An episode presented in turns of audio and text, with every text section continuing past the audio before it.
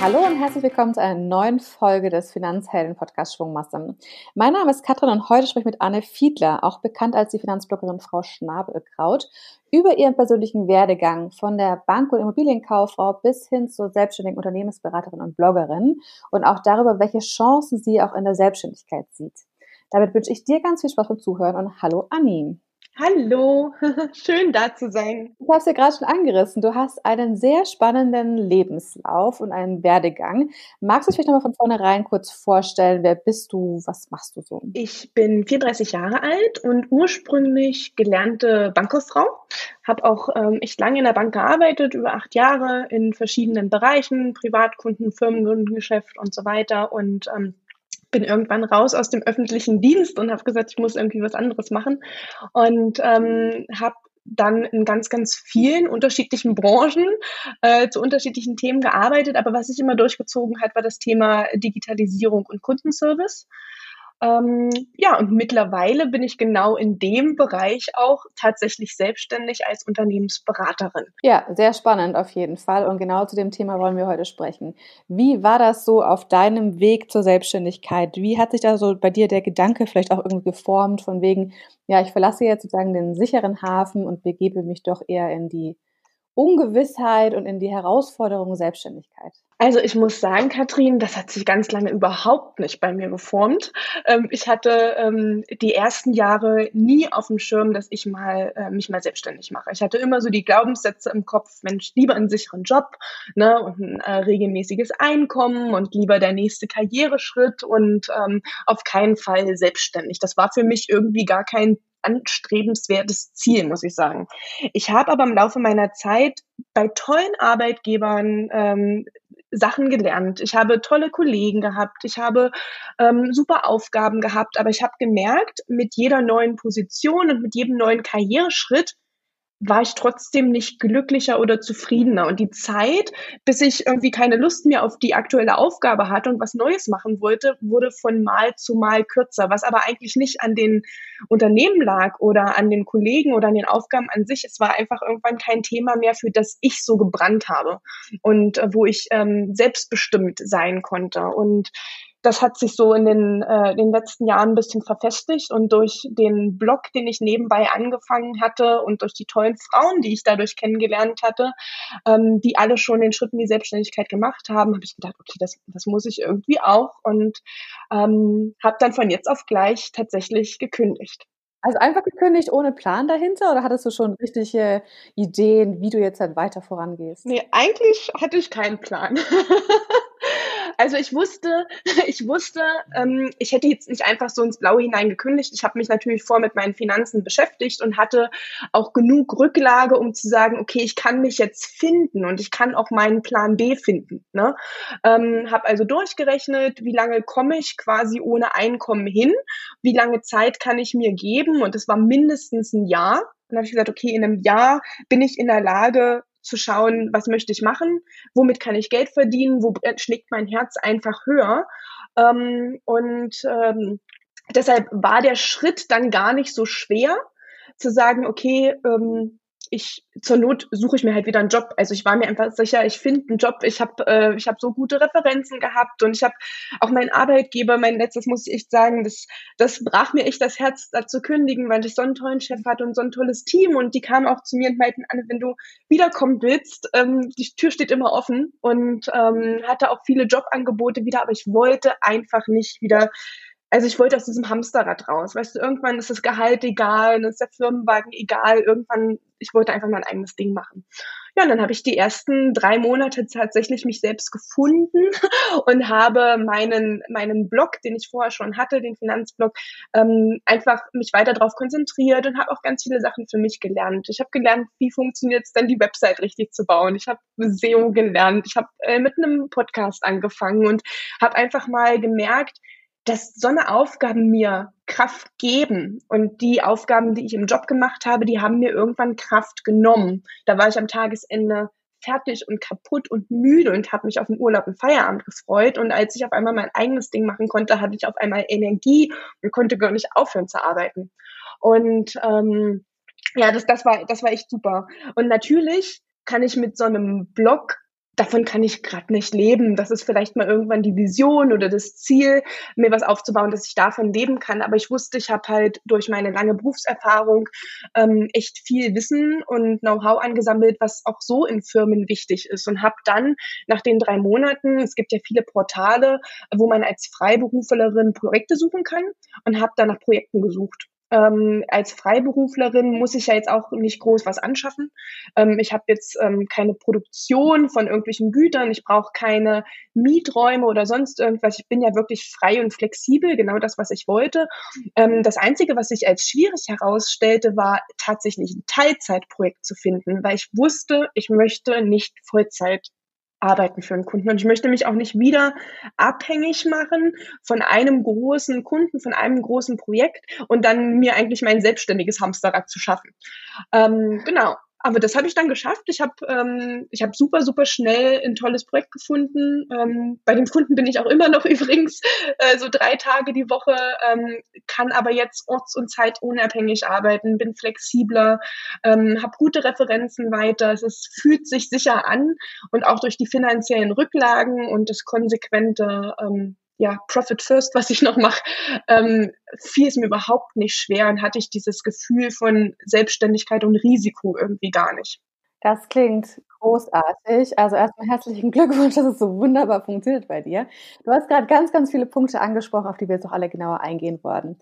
Also ganz als erstes natürlich perfektes Timing auch von dir irgendwie, dass du sagst, du hast auch diesen Rückhalt irgendwie. Du hast einmal die finanziellen Rücklagen privat für dich und du kannst es jetzt irgendwie leisten, du hast es dir ausgerechnet, aber halt auch aus dem Job irgendwie, dass du halt sagen kannst, hey, du hast ein super Verhältnis zu deinen letzten Arbeitgebern und du hast dir jetzt halt die Möglichkeit, wenn es doch nicht funktionieren sollte, aus welchen Gründen auch immer, du kannst dich jederzeit irgendwie in deinem Netzwerk umhören, du kannst wieder einen sogenannten sicheren Job irgendwie finden. Und ich denke, das ist super wichtig, sowas mal zu haben, um diese ja, diese vielleicht Grundangst wegzunehmen, die ja doch viele haben vor dem Thema Selbstständigkeit. Ich auch übrigens. Also das ist natürlich schon so ein Thema.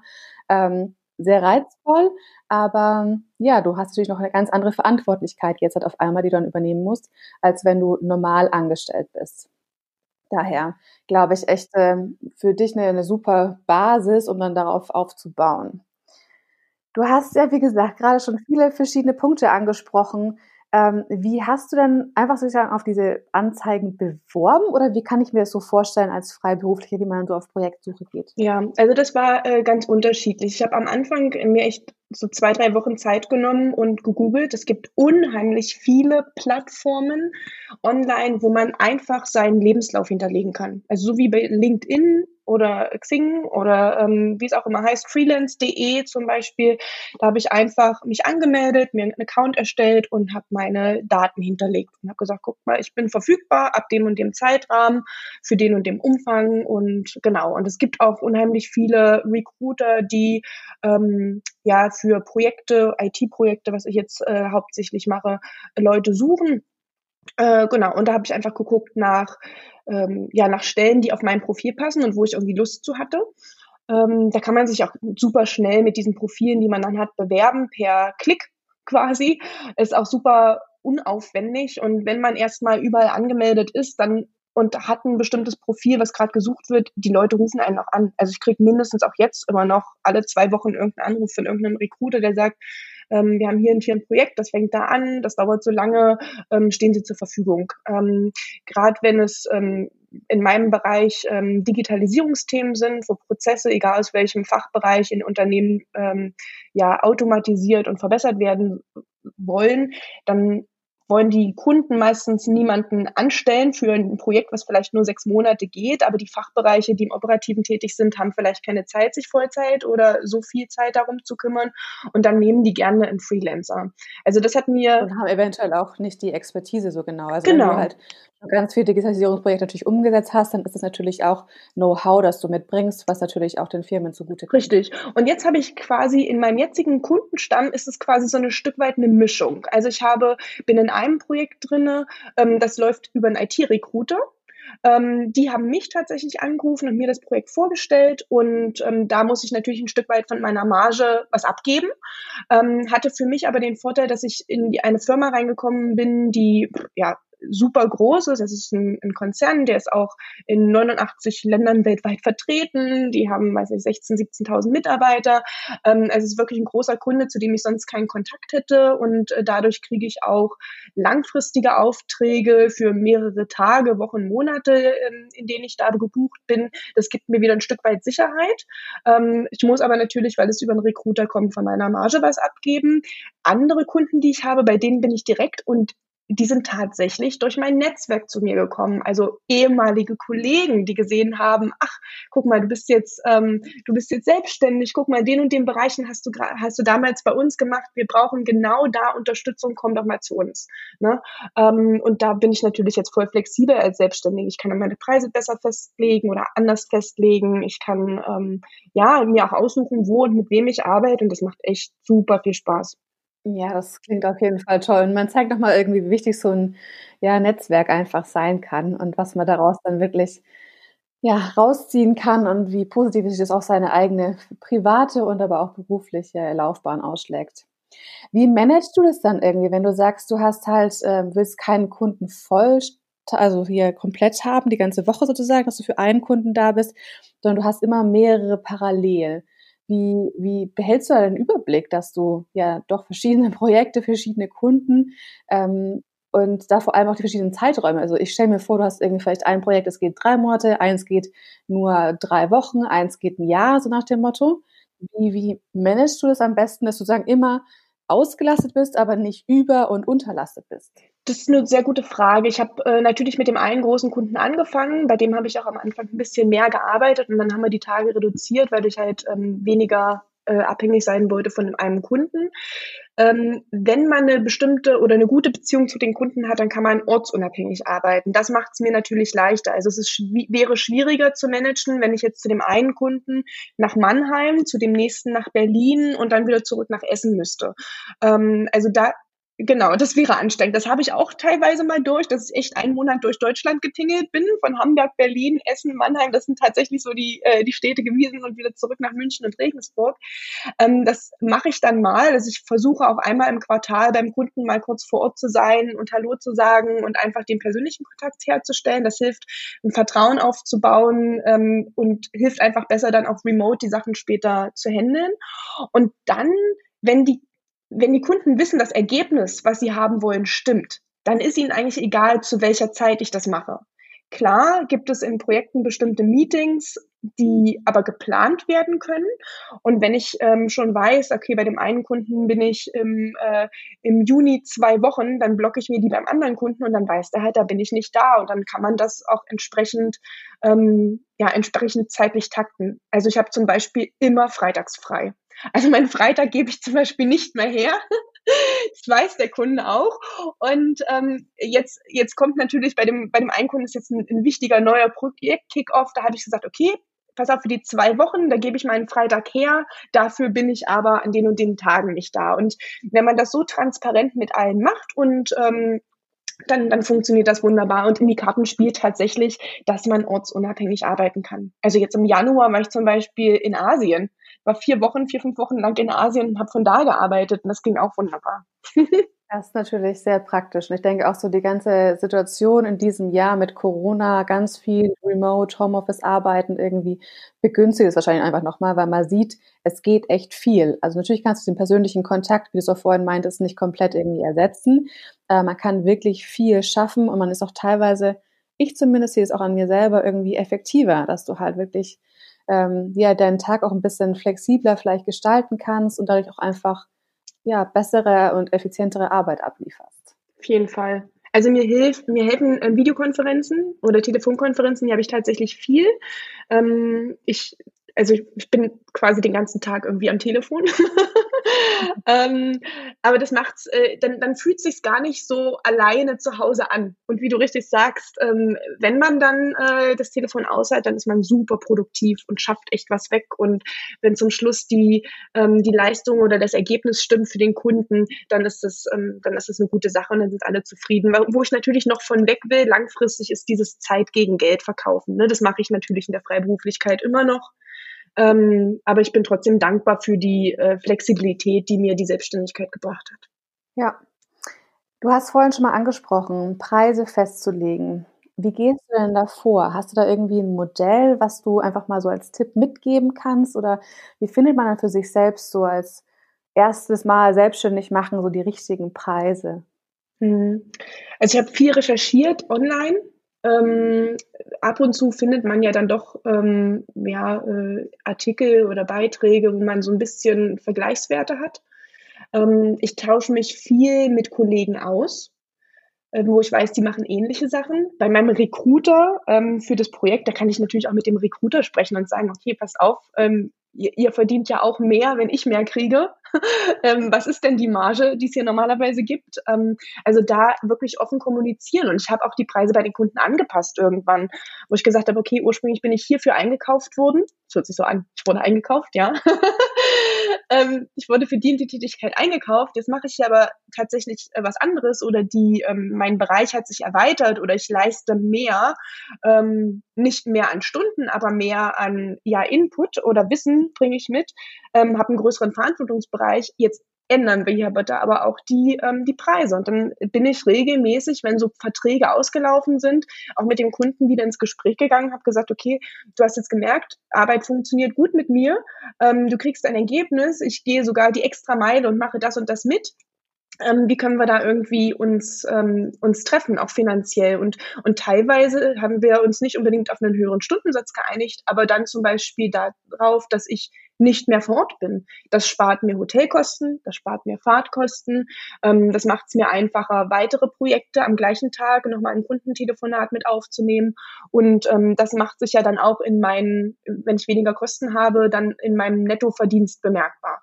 Ne? Also da hat man viele Stellschrauben. Genau, genau.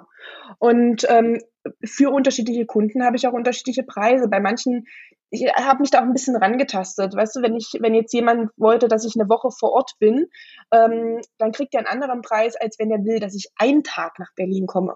Der, der will, dass ich einen Tag nach Berlin komme, muss natürlich viel, viel mehr bezahlen, weil ich muss, habe die Anfahrt, ich habe die Abfahrt, ich habe die Übernachtungskosten, ich muss vielleicht noch vorbereiten. Wenn ich aber eine ganze Woche vor Ort bin, ähm, dann ist, dann relativiert sich die An- und Abfahrtzeit schon wieder. Und wenn ich remote arbeite, kriegt der Kunde gerne auch einen günstigeren Preis, weil dann muss ja gar nicht los. Ähm, Genau, und dann versuche ich einfach regelmäßig die Preise auch nach oben hin anzupassen. ja, ist auf jeden Fall ein total spannendes System irgendwie. Und ich glaube, so sich ja. robben ist, ja, anders geht es ja auch gar nicht irgendwie. Ne? Also man, man lernt ja auch einfach dazu und man sammelt ja auch einfach viel mehr Erfahrung. Je mehr Erfahrung man hat, desto andere Preise kann man nochmal verlangen, etc. Ähm, ja. Aber ich glaube auch, es ist wie bei jedem Thema, sich auszutauschen, einfach mal zu fragen und offen zu kommunizieren, hilft äh, ungemein. Mhm.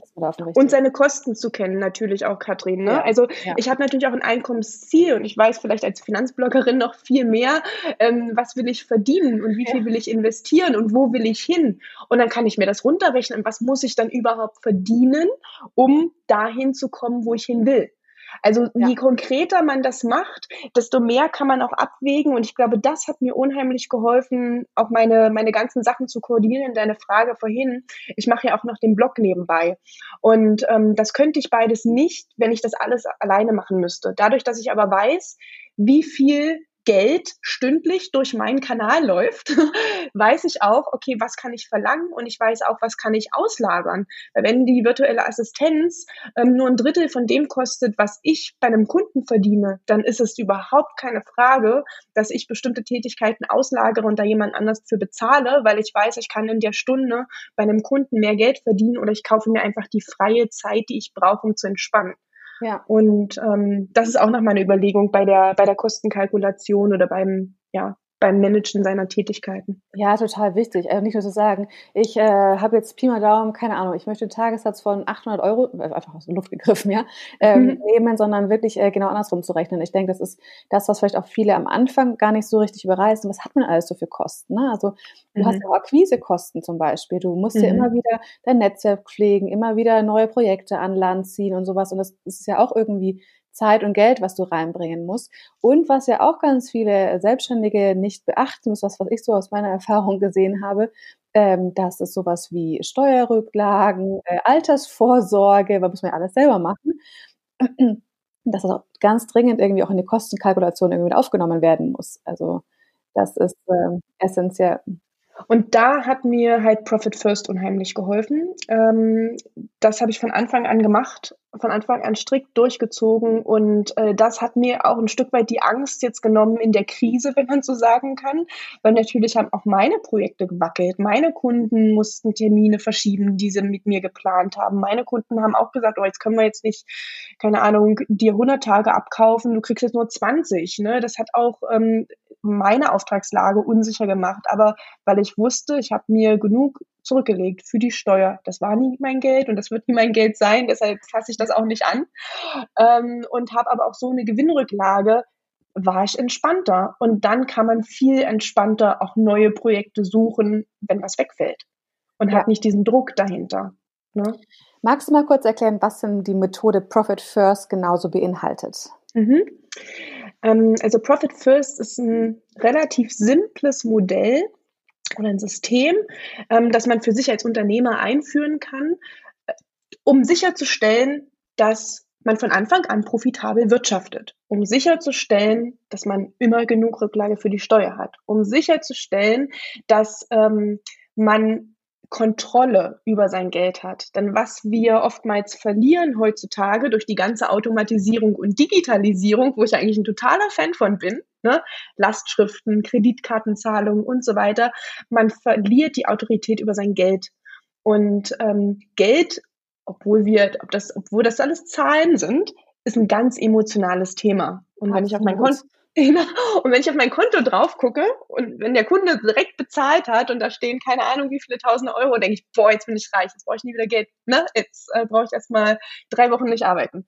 Ähm, und wir können im Kopf oder unser Kopf kann nicht auseinander äh, rechnen, wenn er den Kontostand sieht, was ist denn da alles mit drin? Du hast es vorhin schon angesprochen. Dann gehen Versicherungen runter, da muss ich für die Altersvorsorge was zurücklegen, das Finanzamt kommt, aber eigentlich viel, viel später.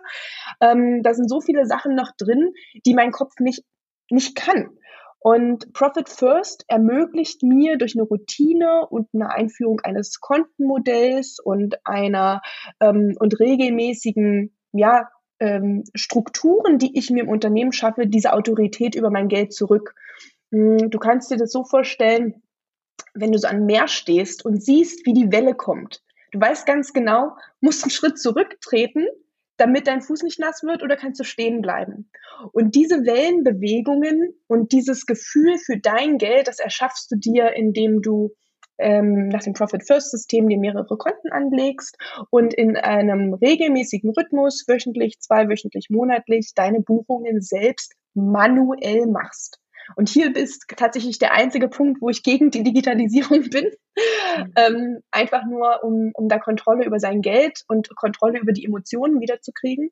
Ähm, weil wir kennen das selber, so das Parkinson'sche Gesetz wenn äh, Dinge brauchen immer so lange, wie viel Ressourcen man zur Verfügung hat oder ne oder sind so viel ähm, genau so viele Ressourcen wie man hat. Also wenn ich 500 Euro auf dem Konto habe, sind die alle am Monatsende und wenn da 5000 drin sind, dann ist es auch alle.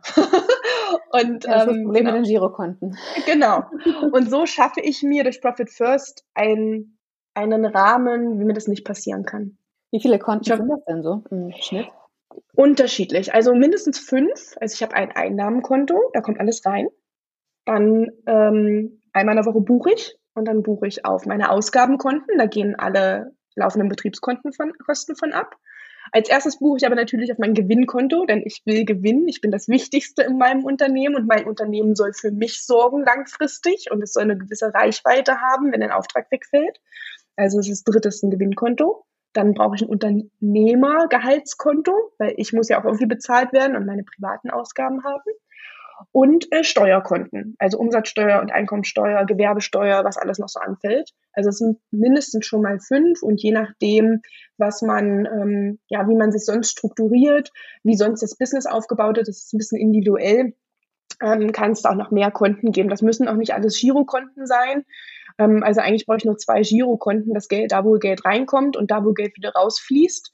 Alle Gewinn- und Rücklagenkonten können Tagesgeldkonten sein und vielleicht auch bei unterschiedlichen Banken einfach so ein bisschen aus dem Augen, aus dem Sinn, dass man gar nicht erst in Versuchung kommt, äh, wenn ja, man den Kontostand sieht, sich selbst zu bestehlen. Ne? Ja. Ähm, Genau, und das mache ich eigentlich auch als Profit First Professional, ähm, dass ich Unternehmen dabei unterstütze, so ein System für sich einzuführen, weil jeder kann das Buch lesen und jeder kann das selbst für sich probieren, aber ähm, ich sag mal so, auch der äh, Profi-Golfspieler hat einen Golfcoach oder einen Le Golflehrer und der Fußballspieler hat auch einen Trainer.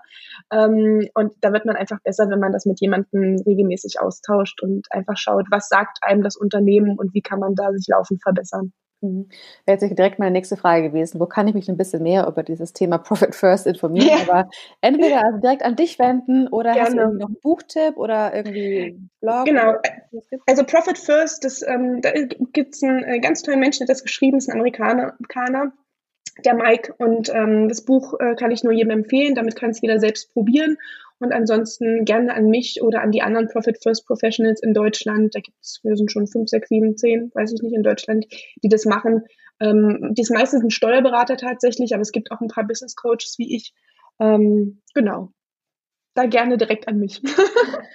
Sehr gut. Wir teilen uns ja. jetzt untereinander auf. Ja, das ist echt ein ähm, spannendes Thema irgendwie. Und ich glaube, ähm, wie du schon gerade erzählt hast, also total logisch auch irgendwie, ne, dass du halt genau diesen Ansatz eigentlich brauchst, um zu sagen, hey, ich will ja von Anfang an ähm, irgendwie erfolgreich sein und dass man nicht mhm. vielleicht von Anfang an irgendwie gleich äh, schwarze Zahlen schreibt, aber dass man zumindest diesen Ansatz verfolgt, zu sagen, hey, wie kann ich mir denn von vornherein einfach das strukturieren? Wie kann ich genau irgendwie auch kalkulieren, wie meine ähm, Kosten sein müssen, wie meine Honorare sein müssen, wie viel muss ich arbeiten und so weiter und so fort das ist ja, ja total wichtig, wenn man sich jetzt das erste Mal überlegt, sich selbstständig zu machen mhm. und da überhaupt reinzukommen.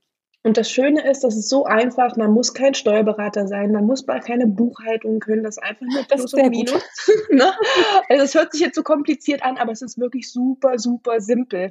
Und das Tolle dabei ist, ähm, bei Profit First gibt es so quartalsweise eine Routine, das Geld, was man sich in sein Gewinnkonto gelegt hat, ähm, das nimmt man am Quartalsende und die Hälfte davon zahlt man sich aus als Bonus. Ich bin der Inhaber vom Unternehmen und ich trage das Risiko. Also darf auch ich mir was gönnen und das Unternehmen darf mir was gönnen. Und auch wenn das am Anfang erstmal wenig ist, weil vielleicht wenig reinkommt. Aber wie toll ist das, dann so in einem Café am Quartalsende zu sitzen und zu sagen, okay, dafür hat jetzt mein Unternehmen bezahlt. Und das motiviert dabei zu bleiben. Ja, stelle ich mir auf jeden Fall äh, ziemlich cool vor, sich das selber irgendwie einen Bonus auszuzahlen, wenn man einfach halt richtig gewirtschaftet hat auch. Es klingt jetzt alles so für mich, als ob es bei dir einfach total easy war, hat alles reibungslos funktioniert, du hast es alles perfekt durchkalkuliert gehabt und gleich Kunden bekommen und alles läuft so, wie du es vorstellst. Gab es auch irgendwie Herausforderungen oder auch Sachen, die nicht so gut liefen? Klar. ähm, die sind, waren meistens in meinem Kopf. Ne? Ähm, am Anfang hat man natürlich noch nicht die Riesengewinnrücklage. Und dann ist es natürlich ein ein komisches Gefühl, wenn auf einmal man weiß, okay, das eine Projekt läuft aus, man hat vielleicht noch kein neues, ähm, dann wird man vielleicht nervös und dann habe ich auch geguckt, okay, wie kann ich jetzt, wie kriegt man so den Grad hin zwischen dem Bestandskunden, ähm, mit dem noch zu verhandeln für einen Folgeauftrag und parallel aber schon nach was Neuem zu suchen, falls das nicht klappt. Also das ist das, ähm, das auszuhalten, diese Gefühle, ähm, die waren am, das war am Anfang super stressig für mich, muss ich sagen. Ähm, das war wie das erste Mal investieren an der Börse. ähm, wenn man äh, sieht, wie der Aktienkurs sich nach oben und nach unten bewegt und wie das Geld auf einmal weniger oder mehr wird, ne? genau die, dieses gleiche Gefühlschaos, ähm, das durchläuft man auch als Selbstständiger. Ähm, mit mit, mit dem Laufe der Zeit und mit äh, höher wachsenden Rücklagen wurde das aber einfach ähm, wurde ich dann ein bisschen routinierter. Und jetzt mittlerweile muss ich sagen, okay, ich weiß, ähm, auch wenn das jetzt nicht klappt mit dem nächsten Kunden, ich brauche mir jetzt keinen Stress machen, ich habe genug Rücklage, ähm, ich suche mir dann einfach ein neues Projekt, ich weiß jetzt mittlerweile, wo ich das finde. Also das ist tatsächlich etwas, diese ganzen Gefühle einmal durchzumachen, das war schon eine harte Zeit, muss ich sagen. Und da habe ich auch schon mal eine unruhige Nacht gehabt und ähm, dann ähm, dann, dann freut man sich auf einen Auftrag, weil es heißt, man kriegt dann irgendwie 30 Tage einen neuen Auftrag und dann zieht der Kunde zurück und sagt, hm, naja, wir fangen doch erst später mit dem Projekt an und es sind doch erstmal nur 10 Tage. Ähm, also da so die Ungewissheit und diese Unsicherheit mal zu spüren, das ist echt herausfordernd. Hast du einen Tipp, wie man damit umgehen kann am besten oder was hat dir vielleicht geholfen? Hm. Ähm, darüber zu sprechen, hat mir unheimlich geholfen und mit Gleichgesinnten zu sprechen. Ähm, ich habe relativ viele ähm, Selbstständige und Unternehmer in meinem Freundeskreis und einfach da ähm, sich die Gewissheit zu holen, okay, das ist normal. genau wie an der Börse die Kurse runtergehen, sie gehen irgendwann auch wieder rauf. Ähm, und, und das hat mir unheimlich geholfen, da ruhig zu bleiben und auch mit dem Kunden das transparent zu, ähm, zu kommunizieren, zu sagen, okay, das ist, das ist total fein, dass sich dein Projekt verschiebt und das kann ich auch verstehen, aber dir muss bewusst sein, ich werde jetzt parallel auch nach einem anderen Projekt suchen und wenn ihr mich haben wollt für das Projekt, ich bin dann vielleicht nicht verfügbar. Ähm, und diese, diese offene und transparente äh, Kommunikation, ohne da jetzt Druck zu machen und ohne da irgendwie zu drohen, um Gottes Willen. Ne? Aber das hat, das hat auch Verständnis beim Kunden gebracht und ähm, so auf partnerschaftlicher Ebene, so dass die jetzt zwischendurch auch gesagt haben, ja, wir wissen, Frau Fiedler, Ihr Projekt geht erst im, im Sommer weiter, aber eigentlich wollen wir Sie haben und zwischendurch haben wir andere Aufgaben, machen Sie die auch. Und das war, das war jetzt, hat mir super geholfen. Also eine offene, transparente und ehrliche wertschätzende Kommunikation hilft im Netzwerk und hilft bei jedem Kundenauftrag. Und wenn es der Kunde jetzt doch nicht wird, aus welchem Grund auch immer, der kommt auf jeden Fall wieder.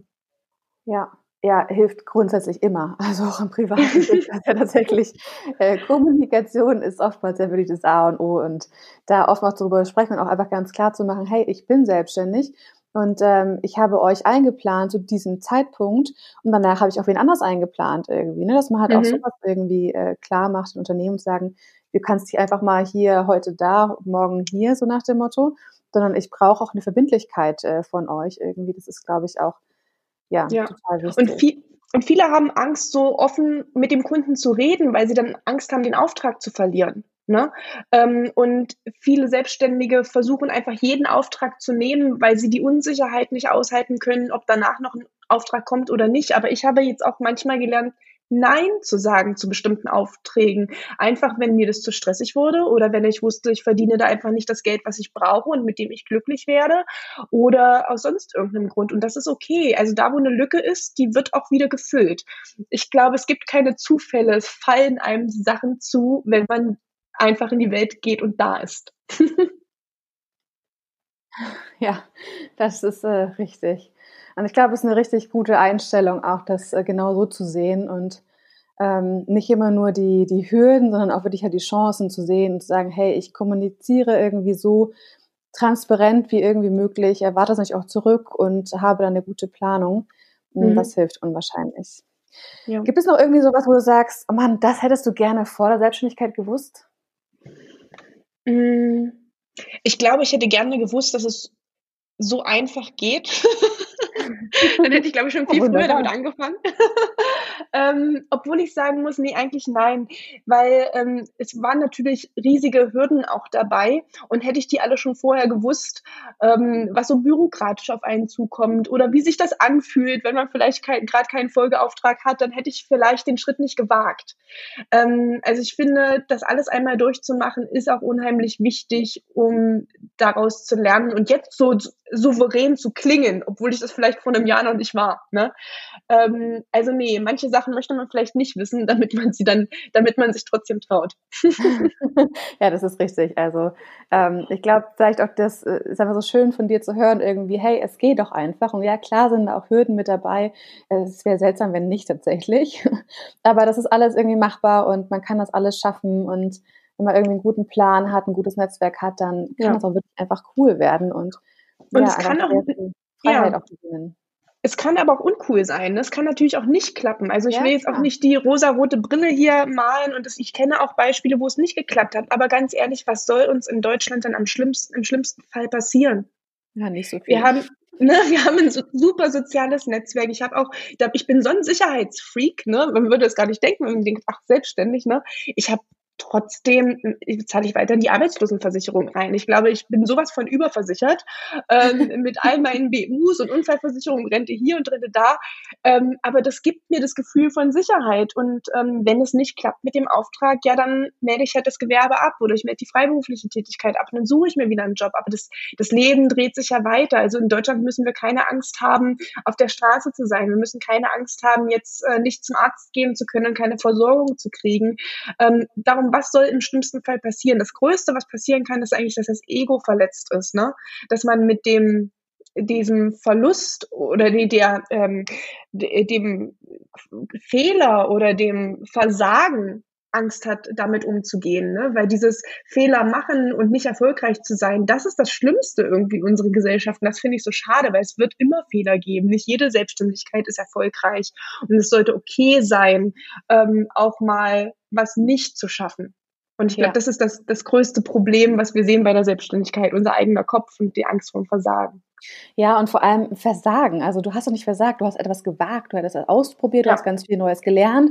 Und ja, vielleicht hat es nicht so geklappt, wie du es dir ursprünglich geplant hast, aber du weißt doch gar nicht, was sich daraus ergibt. Also wenn genau. du Leute hast du euch kennengelernt, hast du vielleicht einen neuen Job, auch wenn es dann nicht mehr die Selbstständigkeit ist, aber halt dann eine neue Angestellten-Tätigkeit oder, oder, oder.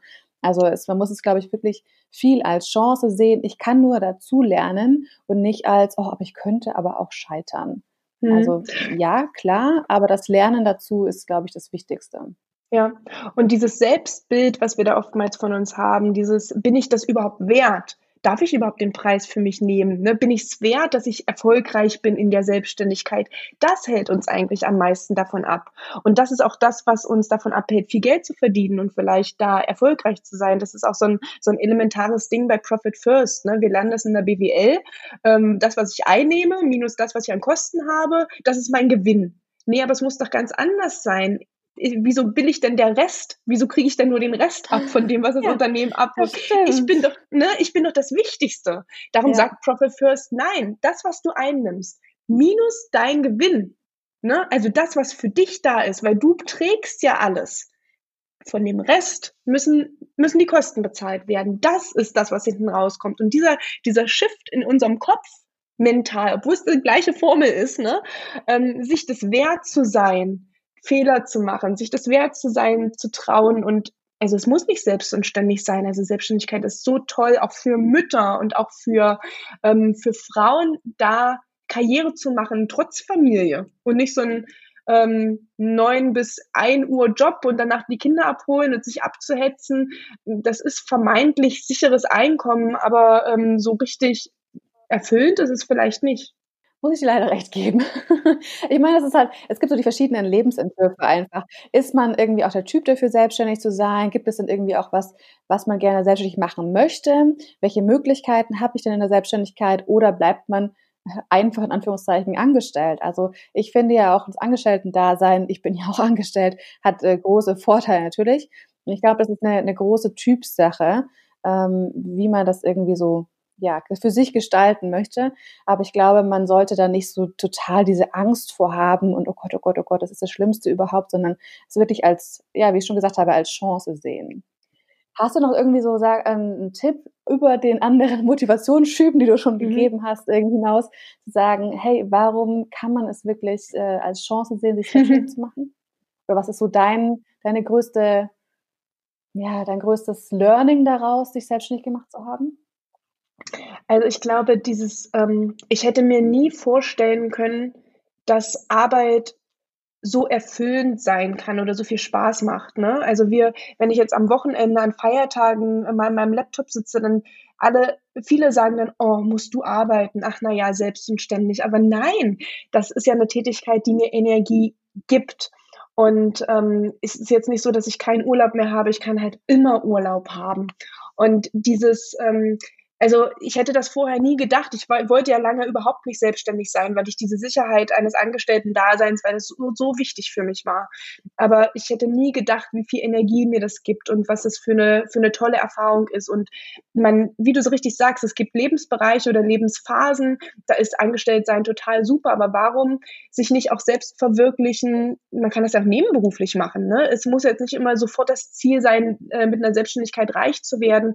Man kann auch neben dem Job einfach versuchen, sein eigenes Ding zu machen und klein anzufangen. Man muss ja jetzt nicht so wie ich gleich radikal den Job hinschmeißen.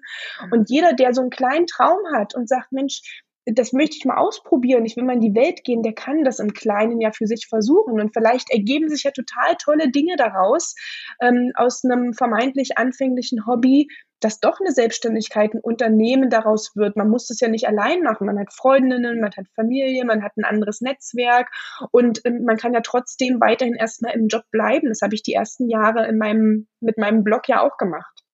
Ja. Also das ist, glaube ich, da führen so viele Wege nach Rom und da gibt es kein richtig oder falsch, da gibt es auch kein selbstständig sein, ist besser sein als angestellt sein. Also ich finde, man muss viel auf sich und seine innere Stimme hören. Bin ich mit dem gerade zufrieden, dann ja, dann macht es weiter. Und wenn da irgendeine andere Stimme sagt, ähm, probier doch mal, dann probier mal. Einfach mal machen. Ne? Was soll halt passieren im schlimmsten Fall? Ja, einfach mal machen. Das ist grundsätzlich eine gute Option. Sehr cool. Äh, eine ja. letzte Frage habe ich. So, wir haben das Jahr 2020. Ist ja mhm. ähm, auf jeden Fall bis jetzt schon mal anders gelaufen, als es wir alle irgendwie geplant haben, dank Corona. Mhm. Und äh, ja, Corona hat ja nicht nur die Wirtschaft durcheinander gewirbelt, aber meinst du, dass es auch durch Corona vielleicht irgendwie noch mehr Chancen gibt, sich selbstständig zu sein? Oder ist es aktuell eher so das totale Risiko und man sollte es deiner Meinung nach vielleicht eher mal bleiben lassen?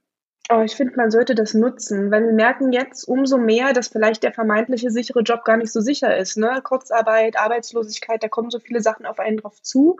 Und als Selbstständige lernt man sich auf neue Gegebenheiten einzu einzustellen jeden Tag aufs Neue und es kann total viel Spaß machen, das kann auch Angst machen und das kann auch unangenehm sein, ähm, aber man wird routiniert dann, indem man sich auf neue Sachen einstellt und Corona ist definitiv was, wo, womit wir alle nicht gerechnet haben. Und ich glaube, ähm, wir haben jetzt noch umso mehr die Chance, selbstständig zu sein. Ich glaube, es wird viel digitaler, es wird viel mehr möglich sein, von zu Hause aus sein Business zu machen. Und das ist natürlich noch mehr ähm, was Tolles für auch Frauen, die Familie haben, zu sagen, ich kann eigentlich auch ortsunabhängig arbeiten, ich kann trotzdem Karriere machen, ich kann mich selbst verwirklichen und ich bin nicht beschränkt bei meinem Gehalt, weil ich nur fünf Stunden am Tag arbeiten kann, ähm, sondern ich ähm, kann mir hier Systeme schaffen. Das geht durch die Digitalisierung ja unheimlich gut, trotzdem viel Geld zu verdienen und trotzdem ähm, Familie und ähm, Beruf in Einklang zu bringen. Und gerade jetzt ähm,